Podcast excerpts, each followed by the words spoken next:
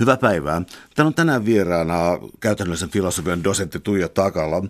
Me puhutaan ja nyt mietinkin vähän, mistä me puhutaan, koska me puhutaan genetiikan etiikasta ja me puhutaan samalla yhdestä rock-operasta ja me puhutaan myös sun tutkimuksesta. Tässä on käsillä tällainen um, Ethical Issues in Human Genetic Database Research, eli puhutaan myös geneettisistä tällaisesta data... Um, kerropa jo oikea käännös. Biopankki tai datapankki. Biopankki, aivan joo.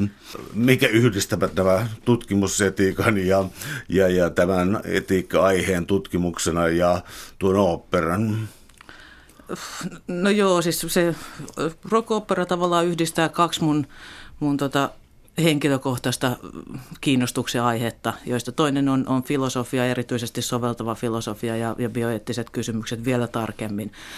Ja sitten tuommoinen niin kuin klassinen rockmusiikki on niin kuin harrastelija pohjalta ja erityisesti kuuntelijana ollut aina, aina lähellä sydäntä. Ja tota, mä väittelin vuonna 2000 ö, genetiikan etiikan uusista kysymyksistä. Ja tavallaan nyt kun mä katson mun väitöskirjaa 16 vuotta myöhemmin, niin ne samat kysymykset pyörii vaan uudelleen ja uudelleen siellä tieteellisessä keskustelussa. Eikä ne oikein, siis nyt vasta on niin pientä pientä merkkiä siitä, että, että ne tulisi osaksi julkista keskustelua myöskin nyt, kun tieteilijät itse yhtäkkiä rupeaa sanomaan, että hetkinen, että, että me pystytään tekemään kaikenlaisia asioita, että, että pitäisikö johonkin miettiä jotain rajoja ja, ja onkohan tämä kaiken tekeminen nyt niin kauhean järkevää. Niin tota siitä siis tavallaan tieteellinen ambitio siellä tota etiikan puolella ja sitten tietynlainen turhautuminen niin kuin siihen, että, että viettää kuukaustolkulla kirjoittamalla jotain papereita, sitten niitä lukee 12 kollegaa ympäri maailmaa ja sitten ne hukkuu sinne niin kuin tieteellisen julkaisemisen massaan. Kun jollakin tavalla mun mielestä kysymys on kuitenkin siitä, että, että mä teen ö, esimerkiksi geenitekniikan etiikkaa sen takia, että mun mielestä siellä on tärkeitä kysymyksiä, kysymyksiä, joita pitäisi pohtia ja miettiä, mutta se ei auta, jos mä kerron kollegoille, jotka pohtii ja miettii niitä muuten itsekseen jo, jo myös. Niin sitten yhtenä iltana ehkä vähän niin kuin punaviinin inspiroimana tuli ajatus siitä, että mitä jos yhdistäisi nämä kaksi asiaa, niin kuin rakkauden rockmusiikkiin ja, ja rakkauden filosofian tekemiseen. Ja, ja että josko siitä syntyisi joku semmoinen väline, jolla, jolla tavoittaisi mahdollisesti vähän laajempia yleisöjä myöskin ihan toisenlaisella tavalla, ei sillä tavalla, että, että tässä on nämä argumentit tämän puolesta ja vastaan ja, ja niin edelleen, vaan sillä tavalla, että, että toisi kokemuksena ihmisen lähelle jo, joitakin genetiikan etiikkaan liittyviä kysymyksiä, jolloin ehkä mahdollisesti ihmiset rupeisi miettimään niitä itsekin. Toi on mielestäni hyvin mielenkiintoinen muoto tuo rock opera, koska siis jos miettii jotakin ää, näissä sunkin teksteissä, mitä mä oon tässä perehtynyt, niin ää, noussut esiin Pink Floyd in the Wall, ää, Tommy in the Who ja tota, tämän kaltaiset niin valtavat, miten sanois, raamatulliset rock operat, niin tota, kuuluuko tämä, niin kuin, mä, mä niin kuin haen tavallaan sellaista kysymystä, että kuuluuko tähän sellainen niin kuin faustinen uho ja niin kuin, että ihminen on täällä ikään kuin playing God, niin kuin nimi jo kertoo. Että onko onko se myös ironinen vai onko se... Ää, niin puhdasta paatosta.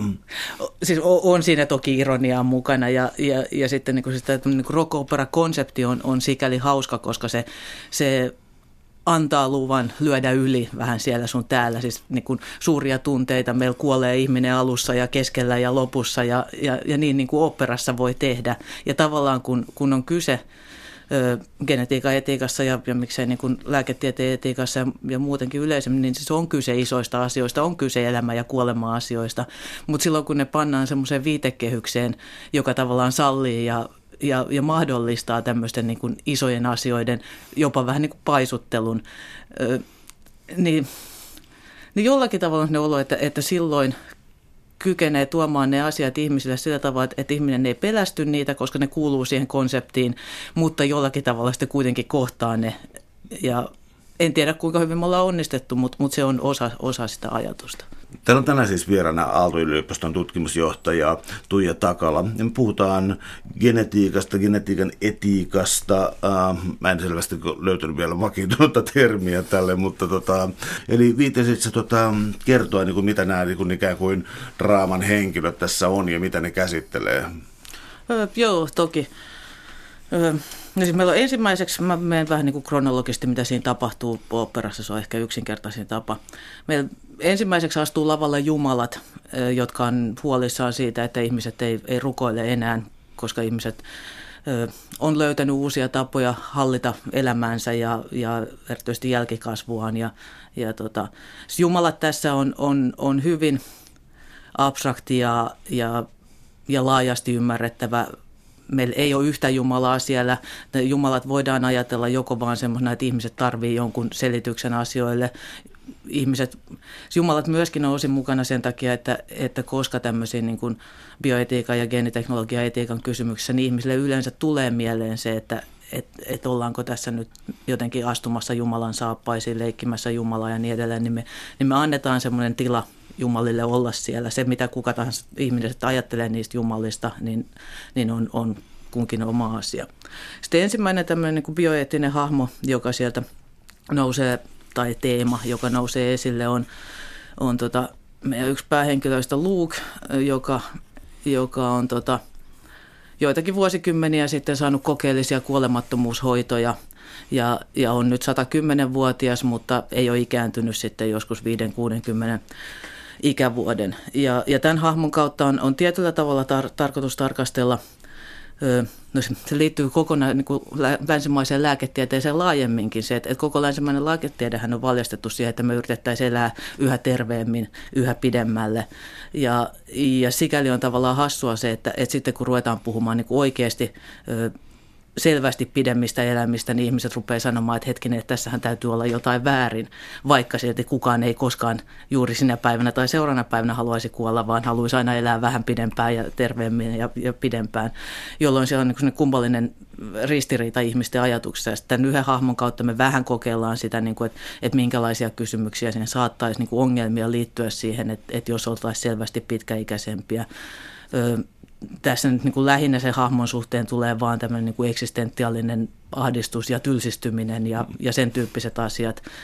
Ja itse asiassa niin kuin opera aluksi hahmo tappaa itsensä, mutta tota, Jumalat päättää sitten lähettää sen takaisin.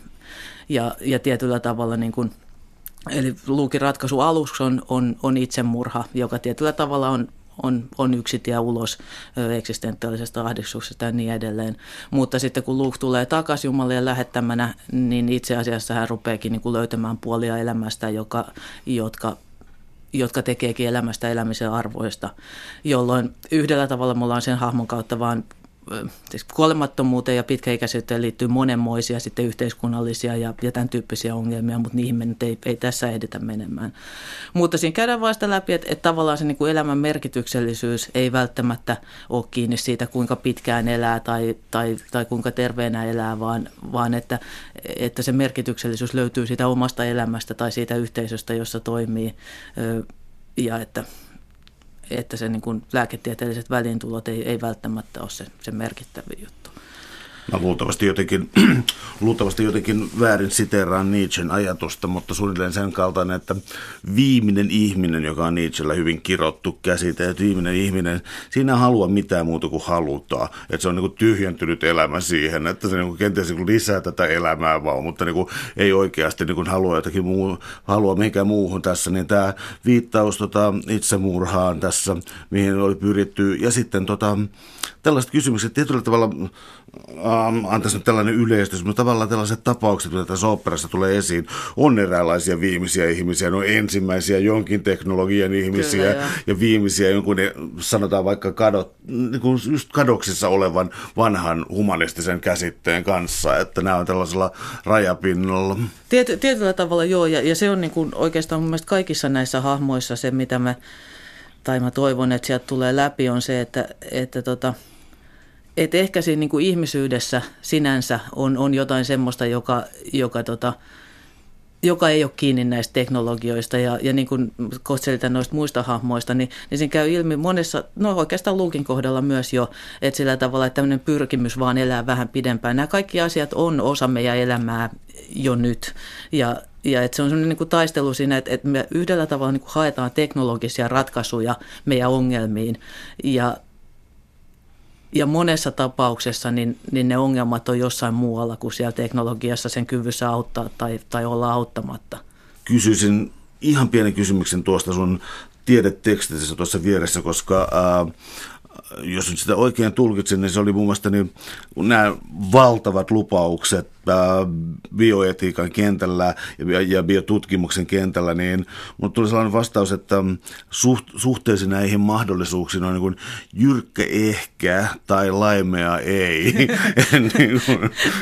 Ky- kyllä sä sitä tavallaan niin kuin oikein olet lukenut tai, tai ja tämä osin liittyy siihen ajatukseen, että kun esimerkiksi Suomessa nyt tämä tota, biopankkilainsäädäntö ajettiin läpi aika, aika läpihuutojuttuna, siitä ei, ei paljon noussut keskustelua.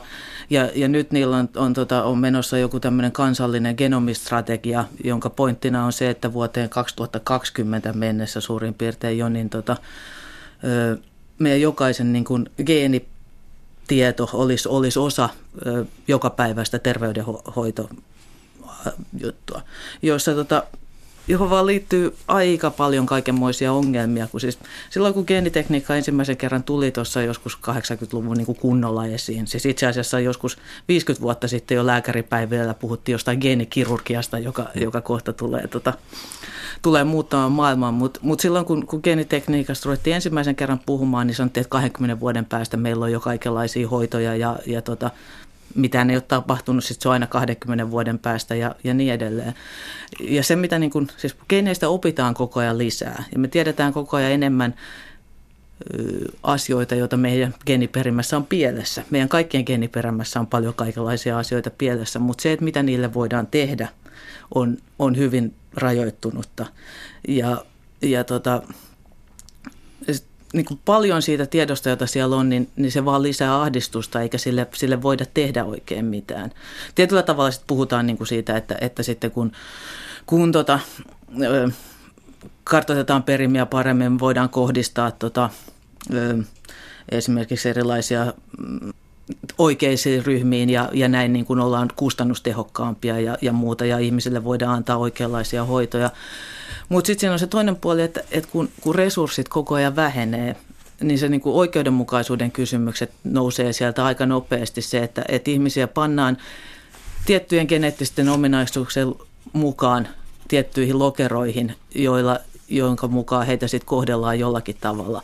tavalla ja, ja tota, joka menee sitten erittäin isoihin kysymyksiin niin kuin siihen, että, että lääketehtaiden kannattaa sitten kehittää lääkkeitä ja joihinkin tiettyihin sairauksiin, joita on isolla määrällä länsimaalaisia ihmisiä, ja sitten jos taas sattuu putoamaan sinne pienempiin ryhmiin.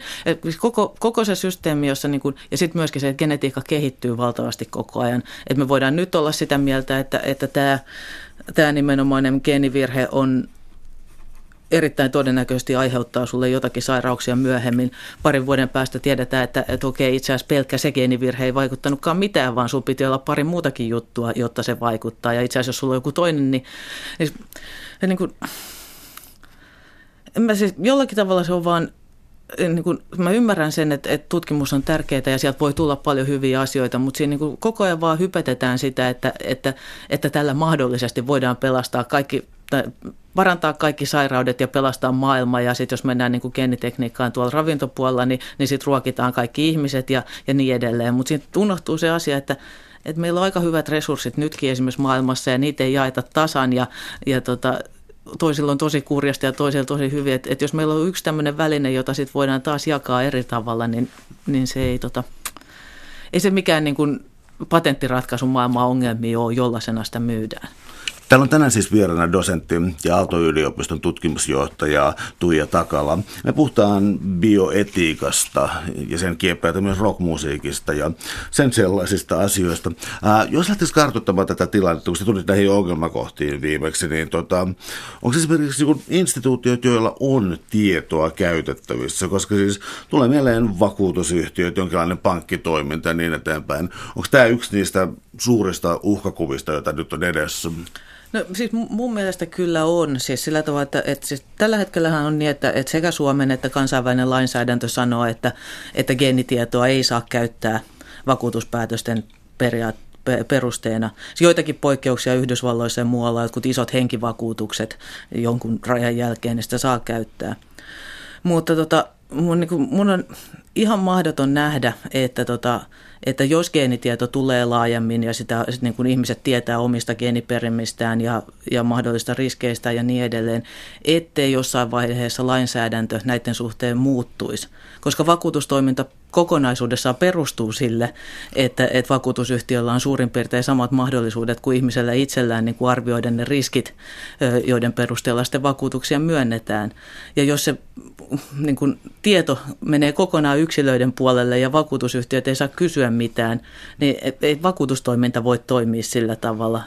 Vakuutusyhtiöt menee konkurssiin eikä, eikä, ja sitten se taas ei ole kenenkään intresseissä, joten niin kuin ihan, ihan varmana näkisin sen, että, että jos geenitietot niin kuin se varmaan tulee laajemmin käyttöön, niin, niin lait siitä, että vakuutusyhtiöt ei saisi sitä käyttää, niin, niin tulee muuttumaan.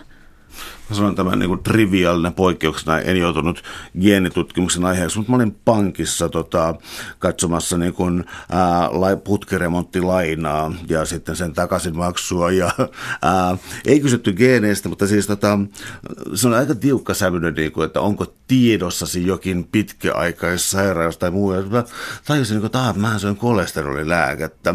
Ja se tarkoitti, että, tota, ää, että mä joudun tähän B-kategoriaan, joka maksaa hieman liikaa enemmän, hieman enemmän, enemmän tästä tapahtumasta. Ja ihmettelen sitä vielä niin sen suhteen, että jos suomalaisista, mitä nyt niin kuin lääkärit väittää, 70 prosenttia kärsii liian korkeasta kolesterolista, mä saan siihen lääkettä. Ja sitten mä joudun siihen B-kategoriaan, että niin kuin nämä, jotka ei. Mutta tämä oli täysin sivuseikka. Mutta mennään sitä lääketieteeseen, pysytään sen edelleen. Eli siis priorisointi, eli käytännössä katsoen hinta. Miten mikään julkinen terveyspalvelu tai mikään yksityinen terveyspalvelu voi mitenkään tulla toimeen tällaisessa niin kuin pidentyvässä ihmisen elämässä ja tällaisessa. Onko tämä ihan mahdoton yhtälö? No, siis, kyllä mä aika, aika pessimistinen sen suhteen on, että, että täällähän niin genetiikan hypetyksen puolella sanotaan, että, että nyt me sitten löydetään halvempia hoitoja kaikkiin asioihin ja, ja, ja sitten ihmiset on perusterveempiä, niin terveydenhuollosta säilyy resursseja sitten niin kuin vanhempien ihmisten hoitamiseen ja, ja niin edelleen, mutta, mutta tota, en ole nähnyt täsmällisiä laskelmia niitä, niistä, mutta, mutta tota, niin kauan kuin esimerkiksi tuommoisia muistisairauksia ja, ja, ja muita ei, ei kunnolla tai ei kyetä hoitamaan. Ja niin kuin se näyttää, että ihminen joka tapauksessa vanhenee ja, ja, ja, ja pään toiminta niin kuin heikkenee jossain vaiheessa, niin, niin kuin näkisi, että, että tota, tuommoinen se ikääntyvän väestön niin kuin jonkinlainen laitoshuollon tarve, kasvavan ikäistyvän väestön laitoshuollon tarve vaan, vaan lisääntyy. Siis mitä te, se on, niin kuin, on esimerkiksi laskelmia siitä, että terveemmät, pitkäikäiset terveemmät ihmiset, niin ne tulee sitten siellä loppupäässä elämässään tarvitsemaan kuitenkin merkittävän määrän mahdollisesti 24 tuntia vuorokaudessa hoitoa, joka, joka se ei lainkaan ole ilmasta. Et se on niin kuin, siihen tarvittaisiin joku tuommoinen tota, terveysekonomiikan ihminen, joka, joka oikeasti laskisi. Niin se hirvittävän julmaa tietysti niin kuin ajatella rahassa ihmisen terveyttä ja, ja hyvinvointia ja niin edelleen, mutta, mutta rahoista tällä toisellakin puolella puhutaan, niin, niin tota, kiva olisi, jos ihmiset olisi terveitä, mutta se, että ihmiset on terveempiä pidempään, ei välttämättä tarkoita säästöjä. Joo, tätä sosiaali- ja terveysministeriön terveen hautaan kampanja suunnilleen, joka, joka menee tuolla logiikalla. Onko teillä yhteisiä piirteitä? Koska minun rupesin katsomaan, niin kuin, joo, totta kai ihmiset tota, haluaa elää lähes ikuisesti, lapsiin panostetaan paljon, että ikään kuin näitä, tota, ää, niille voitaisiin antaa paras mahdollinen tulevaisuus. Ö, niin kuin tässä operassa meinaat nämä hahmot. No itse asiassa vaikka, vaikka siinä, joo, mitä, mitä kautta vaan haluat lähestyä. Niin kuin, joo, siis kyllähän ne paljon liittyy niin kuin, koko tuossa operaissa niin kuin, isoimmat kysymykset siellä liittyy niin kuin vanhemmuuden valintoihin ja, ja vastuuseen ja, ja sen tyyppiseen niin kuin, ja ajatukseen siitä, että, että jos haluaa niin kuin miettimään sitä, että, että vanhemmat haluaa lapsilleen parasta, mutta, mutta onko se itse asiassa se, mitä he haluaa, että haluatko se lapsilleen parasta vai haluatko se sitä, mitä heille itselleen olisi parasta ja että et, et kenen intresseissä siellä, intresseillä siellä mennään ensisijaisesti, että mennäänkö la, oikeasti lasten, tulevien lasten intresseillä vai, vai sitten sillä, mitä, mitä vanhemmat haluaa omaa elämäänsä. Ja tota, mm, kysy uudestaan se, mitä mä en ole ihan varma, mitä sä halusit, että mä vastaan. Joo. Eli mä mietin siis sitä, että onko näissä kaikissa tavalla joku sellainen niin narsistinen piirre, että itse halutaan kopioida ja vanhentaa ja siirtää lapsille.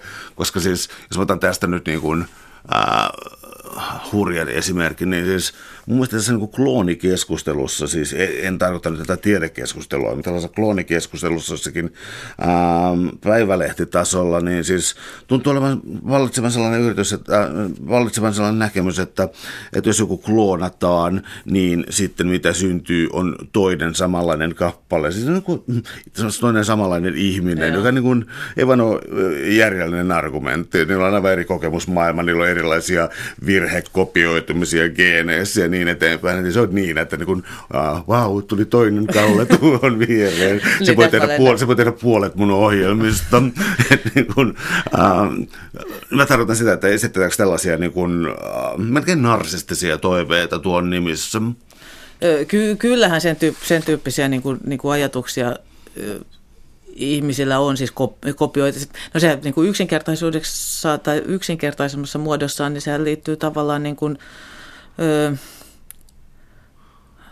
ihmiset ei tule tykkäämään tästä, mutta, mutta niin kuin ihmisten ö, kovaan tarpeeseen saada omia biologisia lapsia, niin kuin tavallaan se on niin kuin se, että, että, että mä haluan, että mun geenit jatkaa, jatkaa elämäänsä. Että, että jos vaihtoehtona on, olisi adoptoida lapsi tai sitten käydä jotakin vaikeita hoitoja sen kautta, jotta sitten saataisiin omia biologisia jälkeläisiä, niin kyllä se siis, en mä tiedä, että on, kuinka narsistinen se on, mutta, mutta ainakin niin kuin hyvin perusinhimillinen tuommoinen tarve tai, tai joku, joku se näyttäisi olevan. Ja sitten jossakin näissä kloonausasioissa niin on niin kuin, ehkä joku ajattelee, että, että no tuo kloonaus on, koska se on, se on niin, niin science fictionia kuiten, kuitenkin vielä. Ja, mutta siis kyllähän niitä argumentteja jo, että, että, että ei löydä sopi, niin kuin itsensä arvoista puolisoa, niin, niin sitten jos vain jatkaisi itseään, niin, niin sehän olisi niin kuin paras mahdollinen vaihtoehto. Mutta tota, siis eihän se oikeasti niin kuin koskaan, niin kuin sä sanoit, niin ei se sillä tavalla mene, koska myös niin kuin, ö, perimä määrää osan asioista ja sitten ympäristö määrää toisen asian. Ja sitten myöskin se perimä, niin kuin, se ei ole pelkästään se geenit, mitä siellä on, se kaikenlaista niin kuin geenien välistä interaktiota, niin kuin sanoit, erilaisia mutaatioita saattaa tapahtua ja, ja tota, ja erilaisen niin ympäristö sosiaalisena ja, ja kulttuurisena ympäristönä yksi asia, mutta myöskin ihan se, että, että minkälaista ravintoa saa ihan alusta lähtien tulee vaikuttamaan kaikenlaisiin asioihin. Ja, ja siis sitähän on, niin kuin viittasit, niin paljon kaksostutkimuksia siitä, että, että tota, täysin samanlaisella genomilla varustetut ihmiset niin voi olla hyvinkin erilaisia. Siellä on tiettyjä joskus hyvinkin yllättäviä samankaltaisuuksia, mutta, mutta sitten niin kuin ihmisinä he voivat olla niin kuin täysin erilaisia.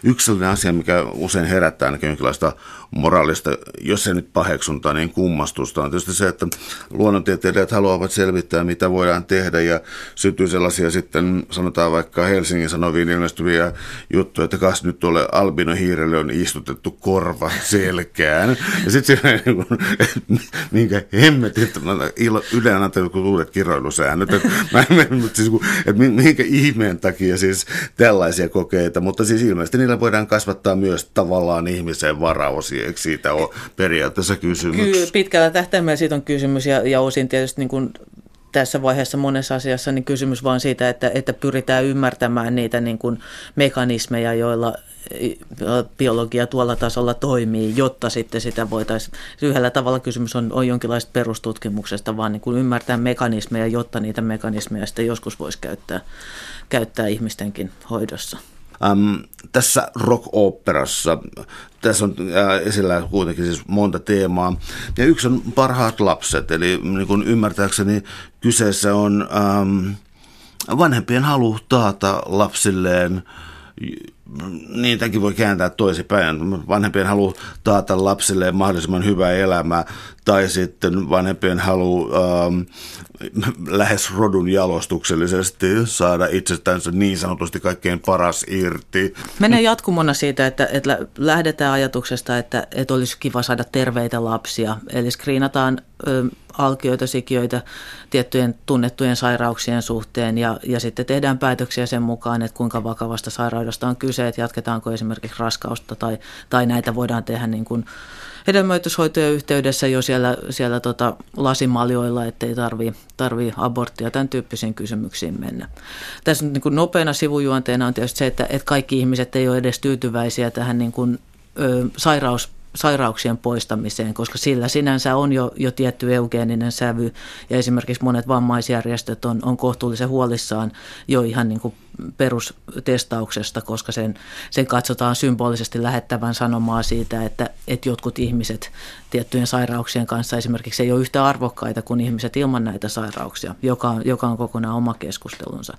Mutta sitten se lähtee niin kuin eteenpäin siitä, että että okei, me testataan tiettyjä sairauksia, geenitestien kehittyessä me luultavasti pystytään näkemään yhä enemmän, ei ehkä niinkään niin kuin varmasti tulevia sairauksia, mutta ehkä alttiuksia jollekin sairauksille ja, ja niin edelleen. Ja voidaan valita alkioista. Se, tässä ehkä täytyy puhua hedelmoitushuoltojen puolella enemmän, koska se on aika hurjaa, jos ruvetaan tekemään abortteja, niin kuin, mutta hedelmoitushuoltojen puolella, että voidaan valita alkioista se, jolla on niin kuin mahdollisimman vähän mitään tämmöisiä niin kuin altistavia geenivirheitä ja, ja niin edelleen.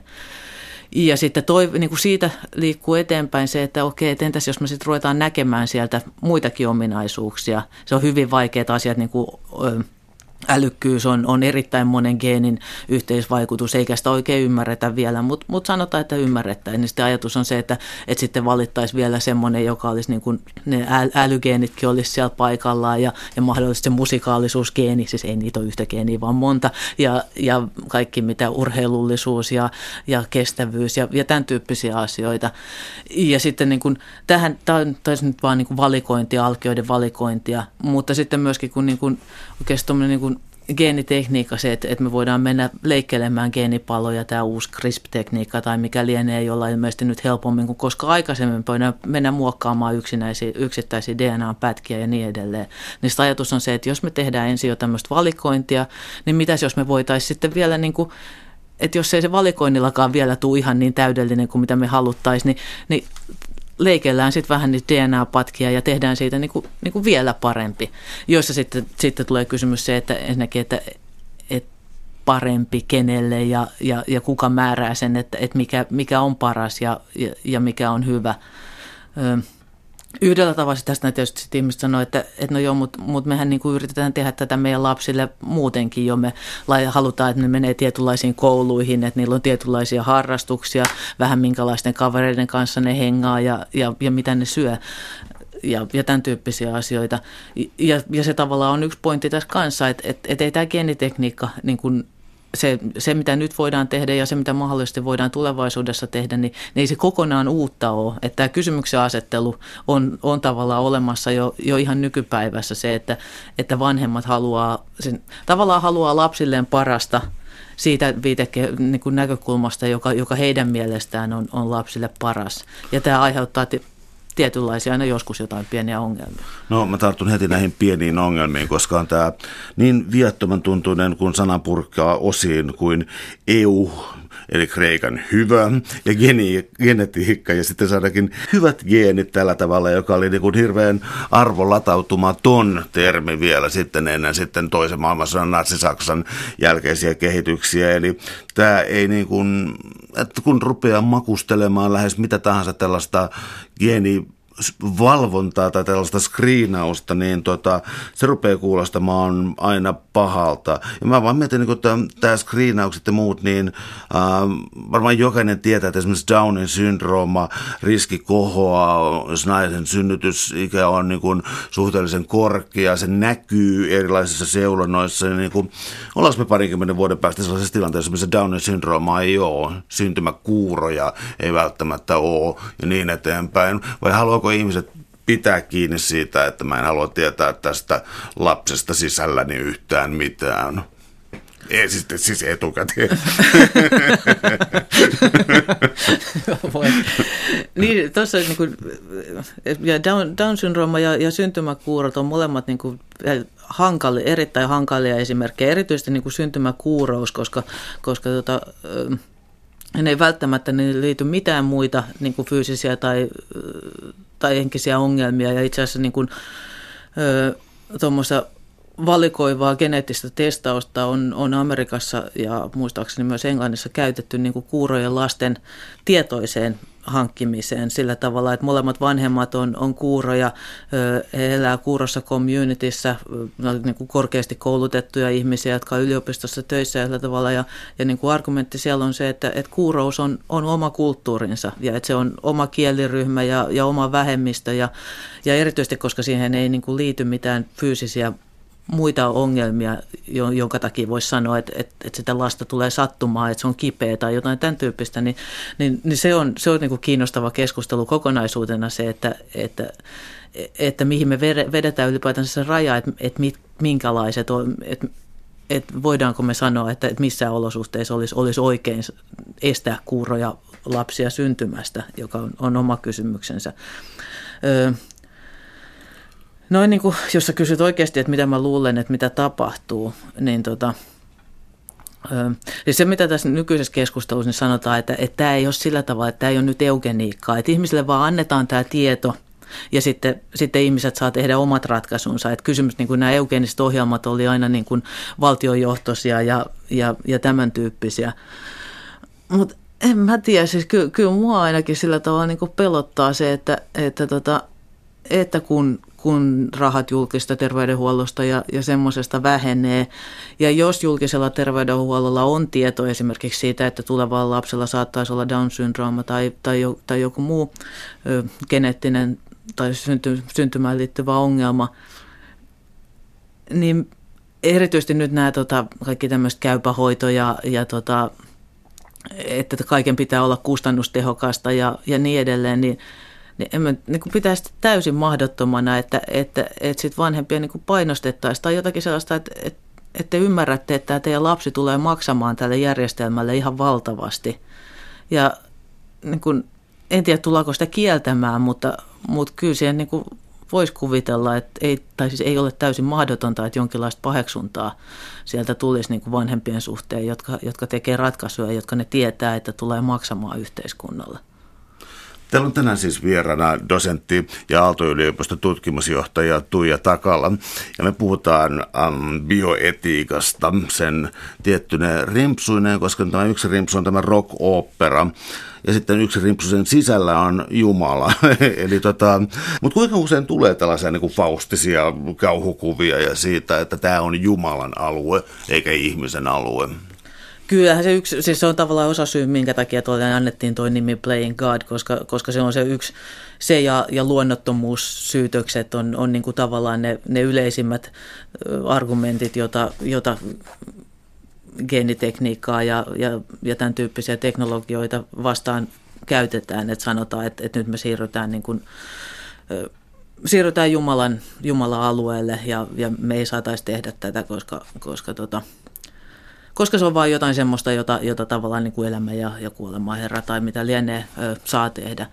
Niin kuin, tuossa se argumentti siitä, että, että geenitekniikka on, on Jumalan leikkimistä, se teologiset muotoilut nyt niin kuin erikseen, mutta tietyllä tavalla sen tuommoinen sekulaariversio, eli ajatus siitä, että, että tota, Jumala on, on kaikki tietävä ja, ja kaikki voipa ja, ja niin edelleen, mutta ihmiset ei ole semmoisia – niin, niin siinä mielessä ehkä, ehkä voisi tavallaan ajatellakin vähän, tota, että, että Jumalan leikkiminen on jollakin tavoin väärin silloin, kun me ei voida tietää meidän kaikkien tekojen seurauksia, tai meidän pitäisi ainakin ottaa pikkusen niin askelta taaksepäin ja, ja todeta, että me ei voida tietää, mitä tästä kaikesta seuraa ja meidän ei pitäisi edetä ikään kuin kuvitellen, että, että meillä on kaikki, kaikki seuraukset hallussa. Mitä tuo voisi tarkoittaa? Mä tarkoitan, että onko yksi mahdollinen tulkinta sellainen, että tehtäisiin enemmän ikään kuin perustutkimusta, jotta tiedettäisiin, mitä tapahtuu, ja vähemmän jonkinlaista eksperimentaalista, kunnianhimoista tutkimusta, vai onko se hyvä jako? Se, se kuulostaa ihan kauhean hyvältä.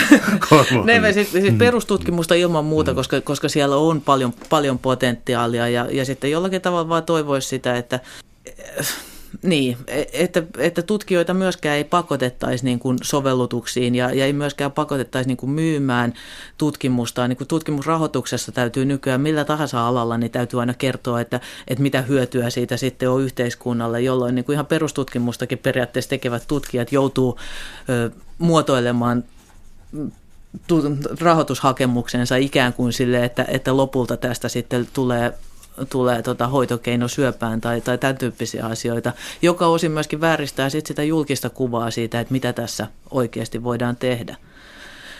Sitten yhdellä tasolla niin kun, ö, yhteiskunnallisesti kanssa, niin, niin, niin, niin mun mielestä olisi, geenitekniikka tulee ja, ja, ja geenitieto tulee meidän elämään koko ajan enemmän ja enemmän.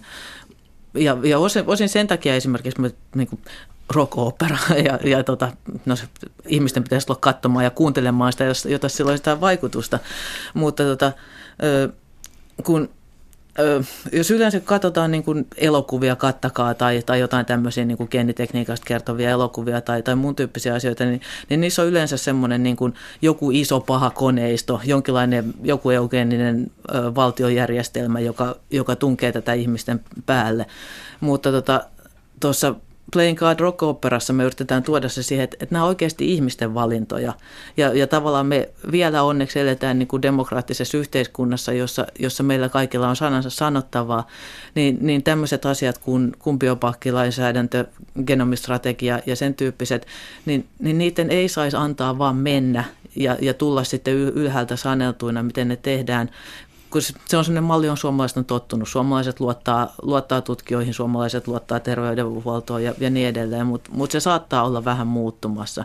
Ja, ja niin kun, jos esimerkiksi tämän tyyppinen rock-opera herättäisi ajattelemaan sitä, että hetkinen, että niin, no genetiikalla niin voi tehdä jotain hyviä juttuja, mutta, mutta sitten tässä on kyllä tämmöisiä asioita, niin kuin, että, että onkohan se ihan hyvä esimerkiksi, että kaikki tietäisi kaikki kaikista geeneistä ja, ja ja onko sitten silleen, että jos me valikoidaan jonkinlaisten ominaisuuksien mukaan, niin, niin ehkä se ei olekaan sit joka, joka mielessä hyvä ja, ja niin edelleen. Et, et ihmiset näkisivät sen, että, että se mihin tämä maailma menee geneettisen tiedon kanssa, niin heillä on sanansa sanottavana siihen ja nyt on aika sanoa ja miettiä, eikä odottaa sitä, että sitten kerrotaan 20 vuoden päästä terveyskeskuksessa, että sori sä kuulut nyt tämmöiseen tota ryhmään, jolle meille ei nyt käypä hoitosuositukset sanoa, että et ei sua tarvitsekaan hoitaa. Mitä mieltä sitten on sellaisessa, kun joskus mun jopa niin yllytetään siihen, että selvittää perimään, se selvittää genominsa ja tuota, Ähm, se kuulostaa hyvin, hyvin ristiriitaiselta, mitä toivoa saa, mitä, niin kuin, milloin syntyy liikaa pelkoja, turhia pelkoja, ää, liikoja odotuksia taas niin päin. Se tuntuu mun mielestä todella monimutkaiselta. Joo, se, se, se, niin, siis se, se taso, millä mun mielestä se tieto nyt on, niin, niin mä en niin kuin suoraan näe, kuin ehkä ihan joidenkin tiettyjen ma, niin kuin perheessä kulkevien syöpien tai, tai muiden sairauksien suhteen, mutta toisaalta yleensä ihmiset tietää niistä jo muutenkin. Et siinä on niin kuin, ö, periaatteessa kaikki, kaikki me hyödyttäisi siitä, että, että, että, että jos vaikka ei polttaisi tupakkaa ja aika vähän joisi alkoholia ja, ja urheilisi ja, ja söisi hyvin. Et, et tietyllä tavalla se, se, että sä saat tiedon, että, että sulla on vähän korkeampi ö, todennäköisyys sairastua sydän- ja verisuonitauteihin. Okei, ehkä se saattaisi muuttaa jotain jonkun elämäntottumuksia, mutta toisaalta tieto siitä, että sulla ei olekaan tätä suurempaa riskiä, niin ehkä se muuttaa sitten taas toiseen suuntaan. Mm. Ja sitten tämä, tota, niin kuin, että, että tavallaan niin kuin, perus common sense siinä, että, että, että mitä tekee keholleen, niin, niin mun mielestä riittäisi ihan hyvin. Mä en tiedä, että mi, mihin se, niin kuin, se genomitieto, joka, joka sitten kertoo sulle vähän kasvaneita todennäköisyyksiä johonkin, siis suurimpia, suurimman osan asioista, asioista kanssa vaikuttaisi. Ja sitten siellä on se kysymys se, että, että kuinka paljon turhia turhia pelkoja ja, ja, ja tämän tyyppisiä sieltä, sieltä voidaan luoda. Ja, ja niin kuin mä sanoin, sitten myöskin vääriä, vääriä kannustimia niin kuin siihen, että, että okei, että että mulla ei ole näitä pahoja juttuja ollenkaan, mähän voin tehdä mun keholle mitä vaan, että, ja kun se ei aina ole geeneistä ja sitten sit ei kaikista tiedetä. Ja sitten suhteessa niin kuin geenivirheisiin ja, ja siihen, mitä me jossain vaiheessa, niin kuin aikaisemmin puhuttiin, että kun tieto myöskin niistä ja niiden vaikutuksista muuttuu koko ajan, joka on tietyllä tavalla ongelmallista. Niin kuin esimerkiksi silloin, kun, kun noi, tota, rintasyöpä geenivirheet, brakka 1 ja 2 aluksi identifioitiin, niin vähän aikaa tutkijat olivat sitä mieltä, että, että jos, jos tämmöinen virhe löytyy, niin on, on niin kuin hyvin todennäköistä, että, että rintasyöpää jossain vaiheessa sairastuu ja, ja itse niin kuin, ö, naiset, joilta, joilta nämä virheet löydettiin, niin, niin kävi leikkauttamassa rintojaan pois. Sitten muutaman vuoden kuluttua selvisikin, että itse asiassa jos ei ole ö, perheessä tätä samaa geenivirhettä tai perhehistoriaa, niin todennäköisyys sairastua rintasyöpään ei ole yhtään se isompi kuin, kuin kenellä tahansa muullakaan naisella. Ja, ja tämän tyyppisiä asioita siis, se on vähän niin kuin riippuu siitä, että miten tietoon suhtautuu ja, ja, ja se on niin kuin ongelma tämmöisessä kokonaan, koko ajan kumuloituvassa tiedossa, että et, et haluaako sen, sen juuri tämänhetkisen tiedon, joka on nyt kyllä parasta tietoa, mutta joka todennäköisesti tulee täsmentymään ja muuttumaan muutaman vuoden kuluttua. Ja, ja niin kuin, et, et, onko siitä enemmän hyötyä vai haittaa, mä en, mä en tiedä, ja, tai siis mä sanoisin, että enemmän ehkä haittaa, että ei kannata mennä sillä hypeellä samalla tavalla kuin ei kannata päivittää puhelinta aina heti, kun ensimmäinen päivitys tulee, että täytyy odottaa vähän aikaa, niin, niin tällä tavalla mä katsoisin mieluummin tätä, tätä geeniasiaakin. Sitten mä haluaisin vielä hetkeksi ottaa esiin kantasolututkimuksen ja tällaisen, koska just pari päivää sitten lehdessä oli sellainen asia, että kantasoluilla oltiin olikohan tuo nyt sitten jänis ja rot laboratoriosuhteessa saatu siis ähm, silmä näkemään, ihan siis korvaamalla kantasolle, mikä oli mun mielestä jo aika hurja uutinen. Äh, ja sä kerroit tuossa jokin aika sitten, että tämä tämä teema liittyy myös tähän rock-operaan. Miten se kulkeutuu siinä, tämä teema? Se, se on aika lailla niin kuin, niin kuin taustateemana siellä, mutta, mutta tavallaan niin kuin, ö, tässä tapauksessa on kyse siitä, että, että, että tota, harvinaista immuniteetti vastesairausta sairastava poika on kuolemassa ja, ja tota, hänelle tarvittaisiin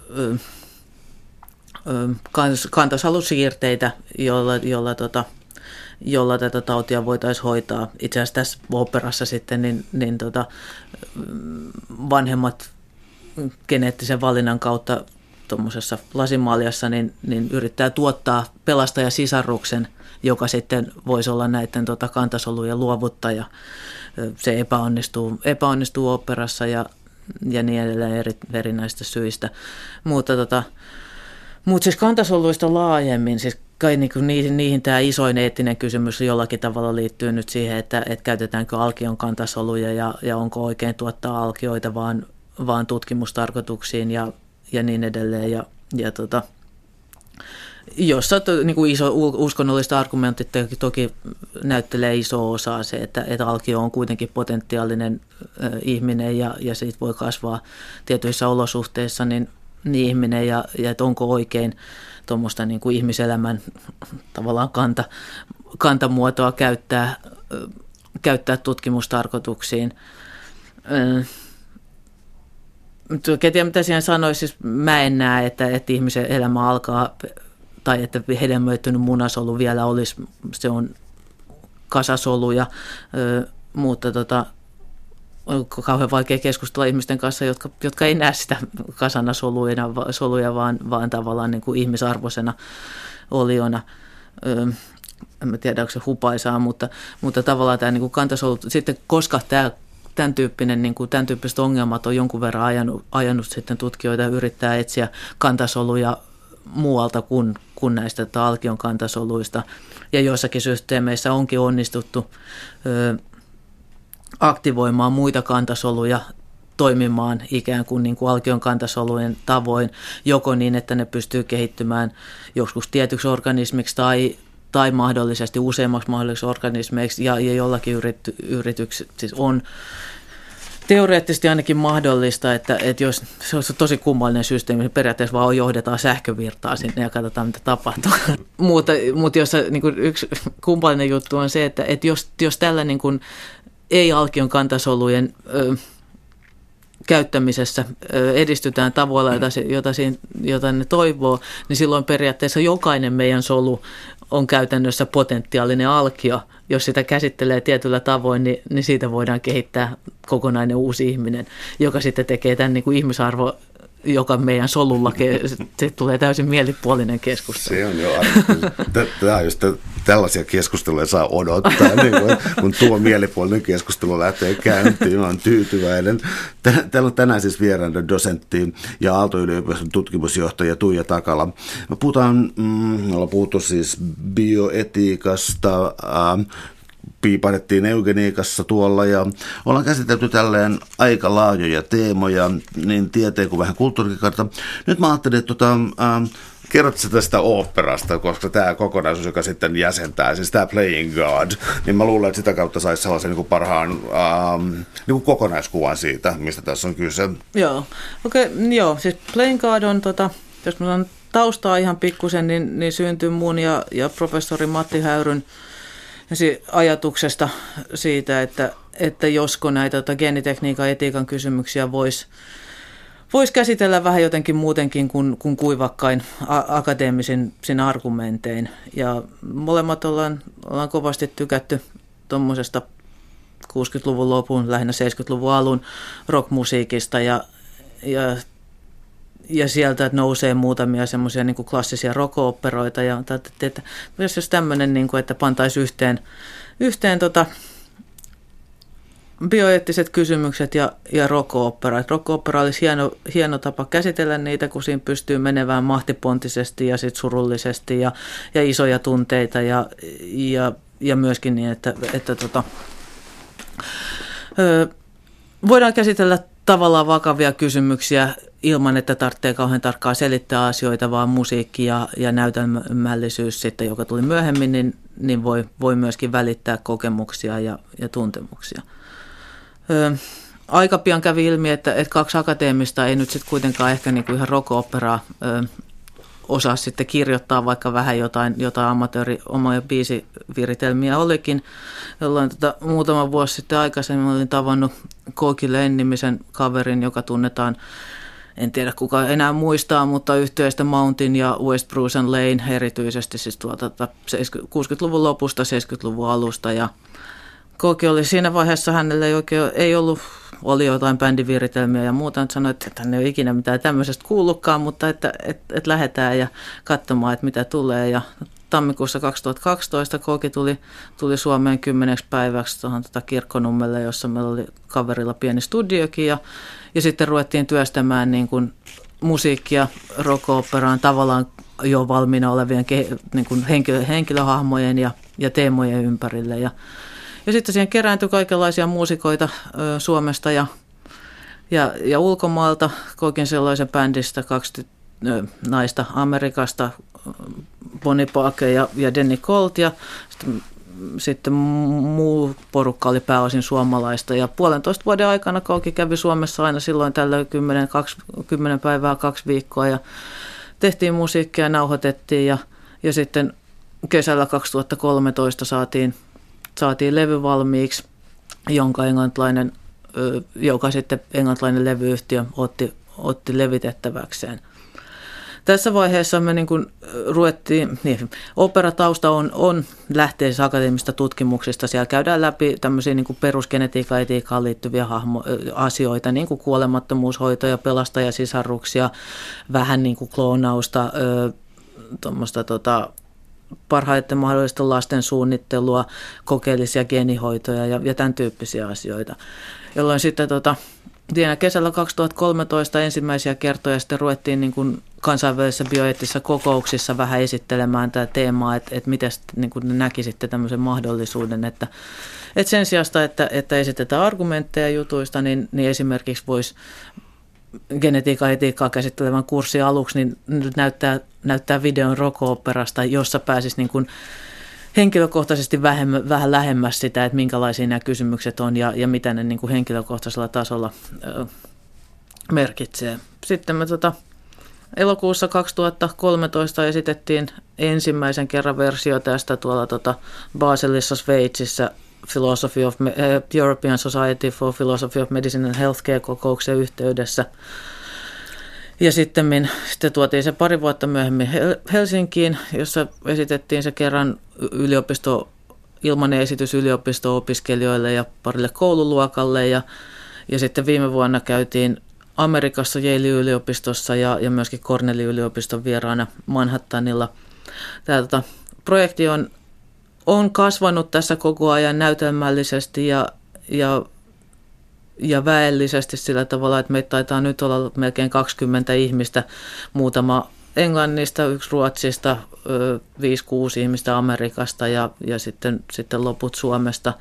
Me omalla rahalla tätä aika lailla sille ollaan tehty, että on niin hassu projekti siitä, että, että tota, jos tähän suomalaisen tämä tiederahoituspolitiikkaa voi esimerkiksi lyhyesti jotain sanoa, niin, niin tavallaan niin kuin kovasti kannustetaan erilaisiin niin kuin tiedettä ja taidetta yhdistävien projektien tekemiseen ja hakemiseen ja, ja niistä, niin kuin niiden rahoituksen hakemiseen, mutta sitten kun menee minkä tahansa säätiön tai, tai muun sivuille ja, ja katsoo, että, että, että mihinköhän sitten tämmöiseen kategoriaan tämmöinen rock-opera, joka, joka nousee tieteellisistä kysymyksistä, niin menisi, niin, niin ei sieltä löydy mitään kategoriaa, jolla tota, jolla näitä, näitä rahoitettaisiin. Mun mielestä tämä on tavallaan kuningasidea siis siinä, että tämä on rock opera, koska jos palaa noihin siis rock operasta tunnetuimpia, The Who, Tommy, Pink Floyd in the Wall, niin voiko enää niin suurempia, niin kuin, niin melodramaattisempia, suurempia niin kuin käänteitä käyttää missään muussa taiteen lajissa kuin rock operassa, että mun mielestä tämä on niin kuin selkeästi saanut arvoisensa foorumin. Kiitoksia. Joo, siis noi, noi Tommy ja, ja, ja The Wall on oikeasti selkeästi semmoisia, joihin meitä on kansainvälisissä tuon levyarvioissa viitattu. Me itse asiassa, ei, ei me itse lähdetty tekemään Tommyä tai, tai The Wallia ja, ja mä oon niin kuin aika hämmentynyt niistä viittauksista, mm-hmm. mutta, mutta myöskin niin kuin hyvin kiitollinen. Mutta et, et siis lyhyesti ö, Playing God kertoo kylästä tai pienestä kaupungista, jossa, jossa tota geneettis, ge, geeniteknologioita on käytetty ö, sen, paremmin, sen kummemmin ajattelematta, onko se hyvää tai huonoa. Luo tiettyjä karikatyyrisiä hahmoja siitä, että et, et, et millä tavalla vanhemmat ostaa itselleen täydellisen lapsen ja, ja tämän tyyppisiä kysymyksiä.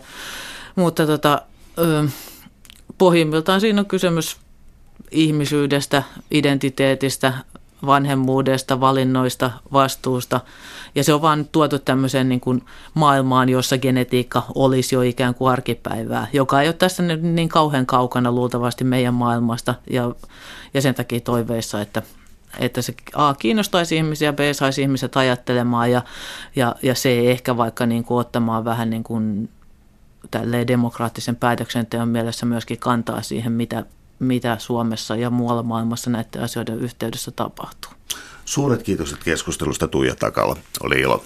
Kiitos Kalle.